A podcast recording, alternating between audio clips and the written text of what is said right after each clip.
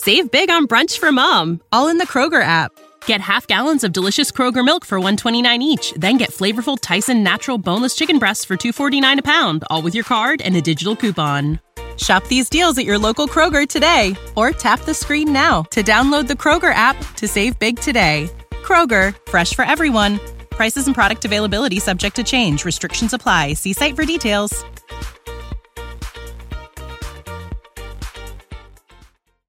Perché l'orario delle telecamere della scuola di polizia, che riprendono il passaggio di Liliana la mattina della scomparsa, è stato spostato dagli inquirenti cinque minuti avanti?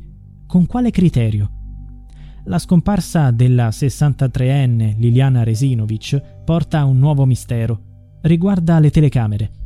A descriverlo è l'avvocato Nicodemo Gentile, presidente di Penelope e legale del fratello di Liliana, Sergio Resinovich. Liliana è la pensionata scomparsa da Trieste il quattordici dicembre del duemilaventuno e trovata morta in un boschetto il cinque gennaio del duemilaventidue. Per la procura, che ha chiesto l'archiviazione del caso, la donna si sarebbe suicidata. La famiglia non è d'accordo e si oppone alla richiesta. Le telecamere rappresentano un punto importante di questa storia. La mattina della scomparsa, secondo la ricostruzione della procura, il sistema di videosorveglianza della scuola agenti allievi della Polizia di Stato riprende il passaggio di Liliana alle otto e quarantuno e ventisei secondi, alle otto e quarantuno e trentatré secondi e alle otto e quarantadue e dodici secondi. Ma per gli investigatori le telecamere non sono state tarate all'orario giusto. Gli orari effettivi, secondo la procura, sarebbero rispettivamente otto e quarantasei e ventisei, otto e quarantasei e trentatré e otto e quarantasette e dodici, esattamente cinque minuti dopo. La pensionata camminava con tre buste di nylon, una stretta nella mano destra, due nella sinistra.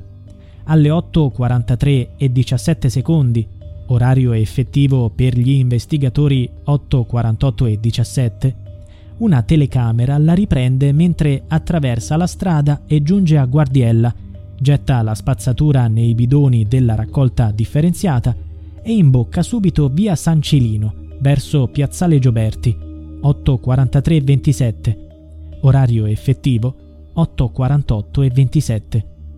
Alle otto e cinquanta e ventiquattro la donna viene ripresa dalle telecamere di un autobus mentre raggiunge la chiesa cattolica parrocchiale di Piazzale Gioberti.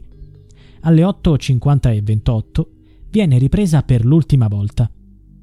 Scrive la procura. La Resinovich scompare dalla visuale dell'autobus in direzione via San Cilino. È la strada che porta al boschetto dove verrà ritrovato il corpo senza vita ventidue giorni dopo. Questa ricostruzione, secondo l'avvocato Gentile, ha alcune anomalie. La procura sostiene che le telecamere della scuola di polizia non erano tarate sull'orario effettivo. Il gap, la differenza tra l'orario riportato e quello effettivo, è di cinque minuti, ma tale circostanza non è verificabile, in quanto si dice solo che l'orario riportato dalle telecamere risulta indietro di cinque minuti rispetto all'orario effettivo, senza specificare in che modo ciò è stato accertato. Gentile fa notare che non è stato eccepito nulla sull'orario delle telecamere dell'autobus, che per gli investigatori hanno ripreso il passaggio di Liliana alle otto e cinquanta, due minuti dopo l'ultimo avvistamento. Continua l'avvocato. Non è dato sapere se è stata verificata la conformità anche di questo orario. Per l'avvocato della famiglia di Liliana non ci sarebbe differenza tra l'orario del passaggio della donna e quello segnato dal Without the ones like you who work tirelessly to keep things running, everything would suddenly stop. Hospitals, factories, schools and power plants, they all depend on you. No matter the weather, emergency or time of day, you're the ones who get it done. At Grainger, we're here for you with professional grade industrial supplies. Count on real-time product availability and fast delivery. Call, click Grainger dot com or just stop by. Grainger, for the ones who get it done. Le telecamere della scuola di polizia. Per lui è sbagliato spostarlo di cinque minuti in avanti e chiede altri approfondimenti su questo dato. Quei cinque minuti possono cambiare tutta la storia. Se Liliana fosse passata davanti alla scuola di polizia tra le otto e quarantuno e le otto e quarantatré e non cinque minuti dopo, non sarebbe lei quella ripresa alle otto e cinquanta in Piazzale Gioberti, distante poche decine di metri dalla scuola di polizia e dai bidoni della raccolta differenziata. Nella ricostruzione di Gentile, Liliana avrebbe impiegato poco più di un minuto per arrivare in Piazzale Gioberti. Poi resta il mistero se quella ripresa in Piazzale Gioberti fosse davvero Liliana. Per il fratello Sergio, no. Continua Gentile.